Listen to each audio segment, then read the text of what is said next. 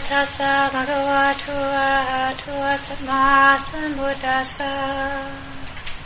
Namo tassa bhagavato arahato samma sambuddhassa. Namo tassa bhagavato arahato samma sambuddhassa. Buddhang dhammang sanghang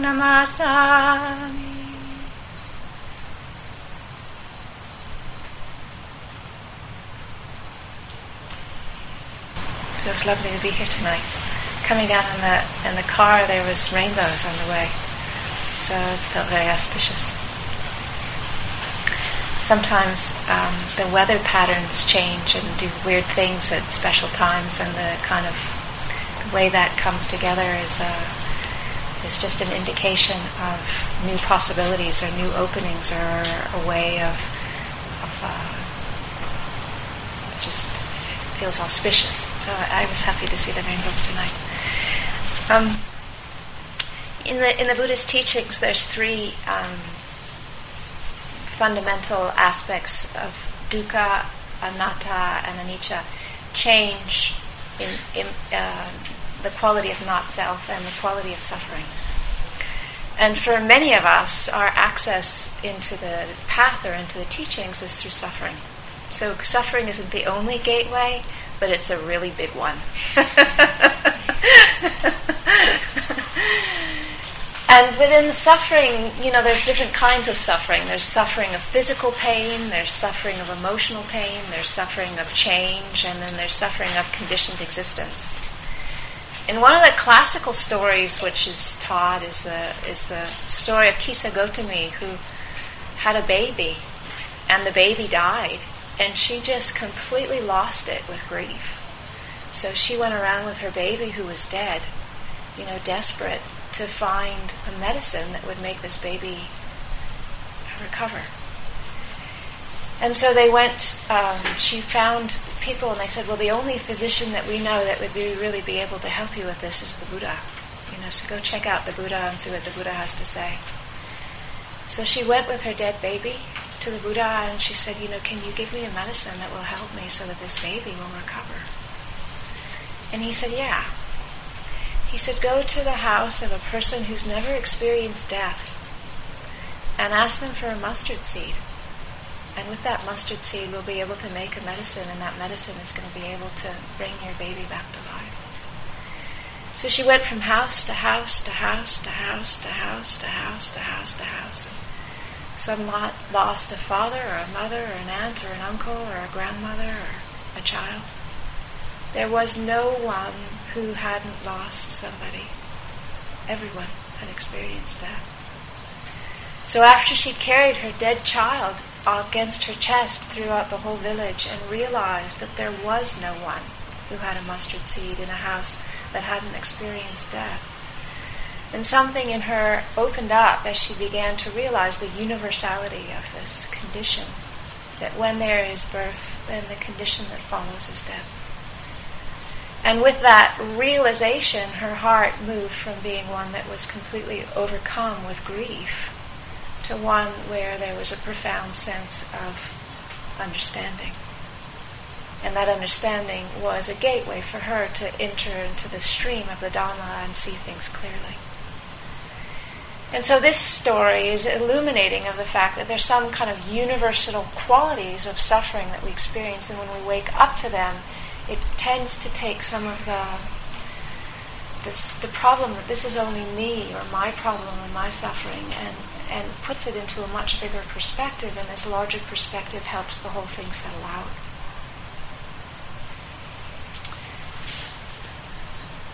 It's been my experience that you know I've come to practice and with a mixture of motivations, and it took a long time to begin to realize some of the mixture of my motivations, because what I was aware of on the onset was only the positive aspect of them. And after being in the monastery for a long time and seeing, well, some of what was actually driving me into practice was unwholesome motivations or I was picking up the teachings in a way that was reinforcing parts of my experience that wasn't particularly helpful. And so one can look at the teachings as a kind of universal panacea that if one meditates long enough or hard enough or does it right enough, then everything is going to go whoop, whoop, and it's going to be evaporated and gone. And I think what's needed is a certain amount of finesse and sophistication to begin to bring the teachings to our own personal experience in a way which is applicable. So, you know, in January, I slipped on the ice and I broke my arm. And the next morning, I went to the hospital and I had it set and put in a cast. And, and, then, and then I started doing all kinds of different healing things. So, you know, that's generally the way we work it. We work it at the grossest level first, and then we work it at much more subtle levels. So if I had gotten my broken arm and then I started doing chanting or pujas or meditation, people would have said, Sister, something's wrong. Go to the hospital. You know, put it in a cast. It's broke, you know. So when the bone is broke, it needs to be structurally stabilized. And once it's structurally stabilized, then we can work with some of the other things related to it, the energetics or herbals or treatments or qigong or all of the things that you can do. And then you can work with it at the level of the mind in terms of the tightness or the contraction or the tension that's around uh, something like that, or even some of the patterning of what sets things up, why we end up, you know, tripping and falling in the first place. But if we're not ap- appropriate in our sequencing, then what we end up usually is, is something that either doesn't heal properly or is um, a difficulty. And what I find is, is that in some ways that's what we do in our meditation practice. So sometimes we can take like these universal application of suffering and we can apply it in situations where what's needed is something that's much more specific and localized to the situation that we're dealing with. And one of the ways that this happens is in the use of trauma. So, trauma is a specific um, thing that we experience anytime we are in a situation where we feel our life is in danger and we can't escape. And so it's not so much that it's actually the case, it's the way we perceive it to be the case. And so when you look with children, sometimes they get totally freaked out by stuff, whereas an adult, you think, well, there's actually no reason for them to be so freaked, but they feel that way. And with certain kinds of medical procedures where, you know, kids are, um, are uh, held and anesthetized and they don't know what's going on and then they wake up out of the anesthesia and there's no one around. It's like for them life and death kind of stuff. And they are completely freaked out. And that kind of response is a physiological response. So if you're in a situation that you can't escape, you feel that you're in danger, your body goes into a kind of a mechanism which is either a fight, a flight, or a freeze. And these are physiologically embedded in our systems, and they stay that way until they release. And so, what can happen then is, is that a person can have some kind of a traumatic event and it doesn't properly release. And then there's triggers that happen again and again and again and again and again, where a person is reenacting something that tries to release or tries to allow it to release, but oftentimes there isn't the skill level that's needed in order to be present. And so then what happens is, is that the trauma ends up being a feature of one's life in terms of affecting one's behavior and one's perception, and then be engaged in kind of reacting or reenacting situations with it again and again. And there's many, many different scenarios of the way this happens or how it happens. And it's also interesting, this is that, you know, it, it doesn't have to be stuff that really seems that um, horrible to us if somebody else is perceiving it as life threatening and they can't don't feel that they can escape from it that's all that's needed is the perception that there's that kind of danger rather than the actuality that that's in fact what's going on. So when this is actually stuff that we're dealing with then it is in our bodies and those our body mechanisms then are influencing our thoughts and our thoughts are influencing our habits and our patterns and then that kind of sets up a cycle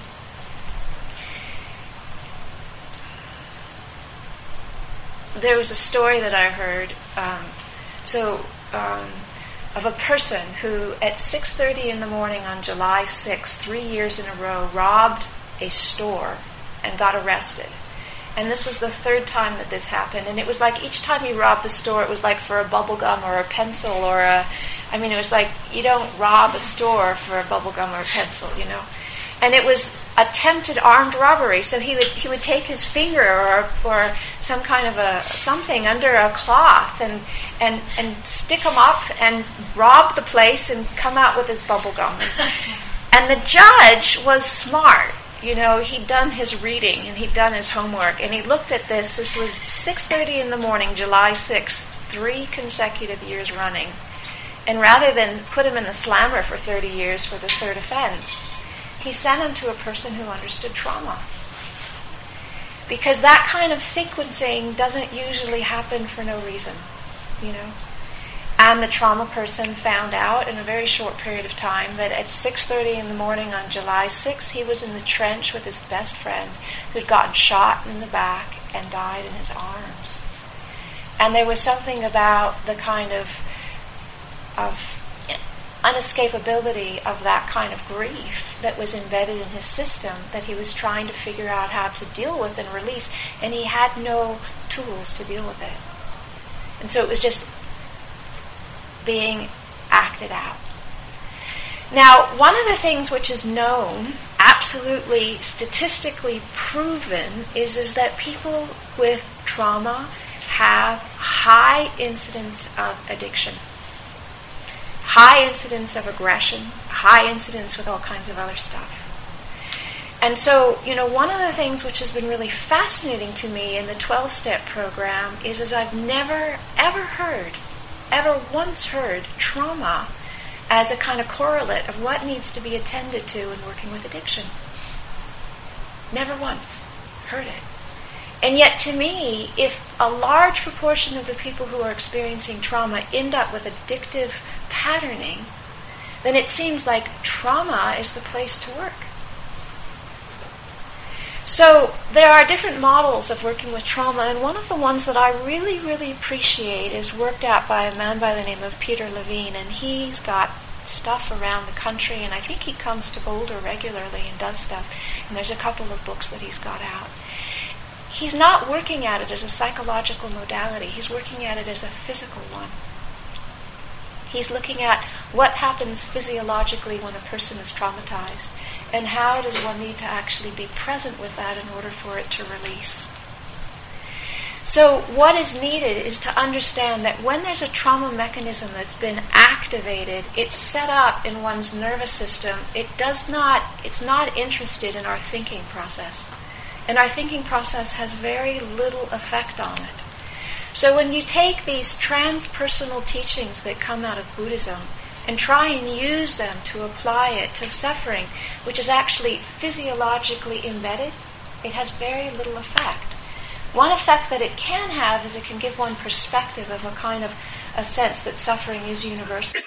But it's a little bit like chanting when you've got a broken arm. It's not actually what's needed, you know. So, what is then needed is to begin to get a sense of what trauma is, how it affects the system, and how to bring attention to it for oneself, and then how to create fields of support within communities and in friendship networks so that we can begin to start noticing it when it's appearing or being reenacted by our friends or in our community, and what is required in order to support the resolution and release. And it's not that complicated. Obviously, having training is helpful, but there's some basic things which are really kind of not that complicated to work out. So one of the things is, is, is that one needs to kind of check one's own emotional response about how one's dealing with all of this. So if one is kind of flying off the handle, then it's helpful to have a perspective which just allows a kind of sense of equilibrium to come into the present moment one needs to work with bringing attention to the specifics of sensation, of texture, of color, of shape, of direction, and learn to cultivate the whole language of feeling and sensation as a way of bringing one's attention to that. And then recognizing that as one does that, particularly if what one is dealing with is some kind of a trauma, then oftentimes what happens is some kind of a release. And that release can be shaking or sweating or crying or hollering. And all of that is the body is kind of discharging energy that was kind of trapped in it. And there needs to be the way to both tolerate and allow, welcome, and receive that without interfering it or stopping it or somehow having some kind of an overlay that this is not okay and it shouldn't be happening. If I'm meditating, I'm supposed to be calm, you know? I'm supposed to be still. I'm supposed to be I'm supposed to be peaceful. So all this stuff that's happening is somehow an interruption to my meditation. So there needs to be the realization, or the recognition that this is actually the emergence of health but the stuck stuff, the stuck energy, the freeze mechanisms or the flight mechanisms or the fight mechanisms are beginning to discharge through one's body, and that one needs to just tolerate the discomfort of that in order to let it come to some kind of completion. And then as it does, then the trauma related to it is not going to be embedded in one's system so that one's not going to be having to reenact or be reactivated anytime a trigger happens. So we can learn in our own meditation practice how to cultivate the specifics that are needed to bring attention to this whole language of feeling in order to understand how this is affecting ourselves and then allow our bodies to do what they need to do and not be freaked by it and recognize that this is actually part of healing. And then as we are working with other friends, you know, so one friend was telling me about another friend. He was out mountain biking with his son, and it was up in the mountains high, and there was an electrical storm, and it was really terrifying because the lightning was really close. And the dad and the son both said their goodbyes to each other. They thought they'd had it, they thought it was curtains. And so this friend was talking to the other friend about saying how, you know, he can't go out when it's thundering. He doesn't want to ride his bike anymore. You know, his mind has been affected so that his life has changed. And so this other friend said, Peter, that's trauma. You're experiencing trauma. This is what trauma is like. You need to work with this in terms of trauma. So he began to flag that this is not just kind of a psychological problem that needs to be worked out this is actually a bodily embedded thing that needs to be received and released. And so, if you are then getting a sense of where somebody's trauma is and you're seeing it emerging, like if in, the same way with a kid, you know, if kids have a bad fall, you can relate to them in a way which can help release the accumulation or can further embed it. And so knowing the difference between what helps release it and what helps embed it, obviously, if you're around kids, is a really, really good thing to know. But around all of us, it's a good thing to know because one of the things that I find is, is, that trauma is a lot more prevalent than many of us realize. And it has a huge effect on many of our lives for a very, very long time and we're just not aware of it. So we're using other kinds of things to address stuff that needs something slightly different needs something quite specific. So if you're around somebody and you see that what's happening is a trauma inactivation or reactivation, what's needed is to become clear, check into oneself, to be as less emotionally reactive as you can be. So take your own inventory. Come to a place of settledness, quiet, and calm and then come into the other person's space, let them know that you're there to support it without in any way interfering. And help that person oscillate between bringing attention to the physical sensations that they're experiencing, as well as being able to shift their attention back and forth into a sense of relaxation and ease that they can access through bringing attention to different parts of their body. So standing or sitting and feeling the ground or the support around one or feeling the sense of the of the you know some people feel really connected to animals or feel connected to other people. And so one can use that in order to help give support so that there's a, the person is able to move back and forth between the sensations which are troubling and something which is grounding and centering and uh, able to handle it. And as this is happening, then what's needed for the support person is that sense of bearing witness and without interfering.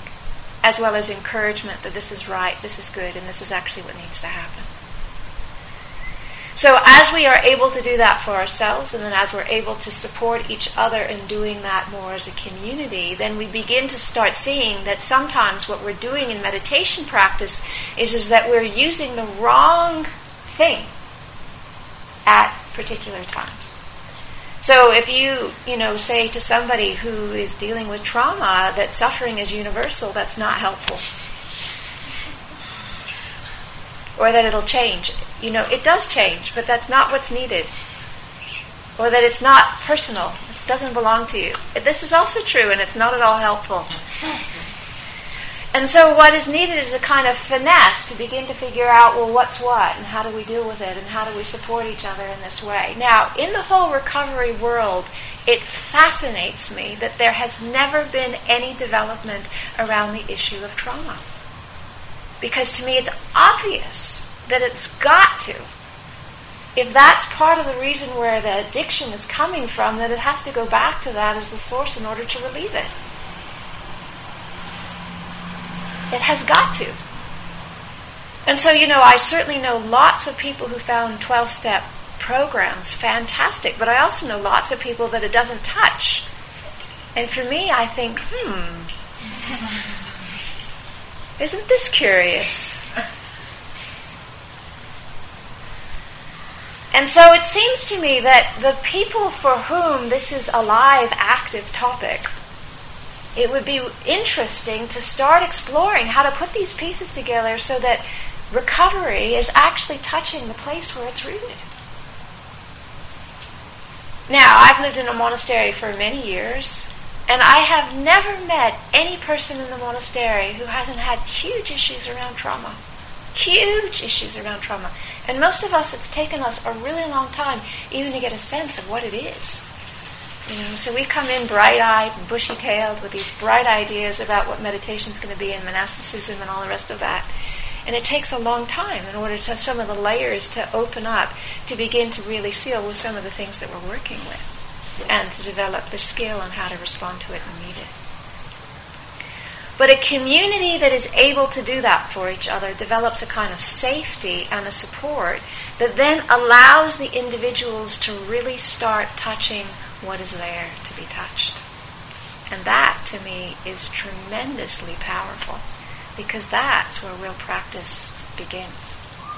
Is when people are present for themselves and with each other with where they really need to work. Now, for a community to develop the safety and the skills to be able to create the support to go there is not small. But no matter how much effort is required, it is worth its weight in gold. I mean, a, a, community that has the kind of safety and a sense of where each one is at and how to support each other in their own individual unfolding, there's hardly anything in the world that is more precious than that. Because it's like we can't do it by ourselves. So there's a way in which we each need to make our own effort. But there's places where we're not actually seeing what is happening for us. So, for example, this fellow who was robbing a bank three time, years in a row had no clue whatsoever what was going on to him. There was something that was driving him to do this behavior, but he had no clue about the mechanisms of cause and effect of how it was related. And there's lots of ways where we have aspects of our own understanding about ourselves in places where we're blind. And sometimes other people can see or support us having more clarity about our own process than we can ourselves. So, appropriate object, appropriate response is a kind of koan in meditation. Meditation is not about clearing the decks and not feeling anything and going into a zombie state, you know, as if that's some kind of exalted experience that we're all trying to realize. It's about being clear with what's happening and how to receive it and meet it in a way that's appropriate. And so certain things do really well with certain kinds of remedies or responses. And other things need stuff that's totally different. And the kind of finesse of being able to pick this stuff up and begin to get a sense of what's what and how to work with it is part of the skill of meditation and part of the skill of a community that feels a sense, well, this is actually a way out of suffering. But there isn't a kind of universal goo that you put on everything. You know, it needs a, a, a, kind of clarity about when do we pick certain stuff up and apply it and when not. So, you know, where does this sit with you? How is this for you? What is your sense? You know, what is your own experience in terms of meditation and recovery and trauma? How does that get activated, reactivated? What tools do you have? You know, what's of interest to you? So I thought just to leave it there for now and to just we can break for a few minutes and stretch our legs. You can say hello to each other.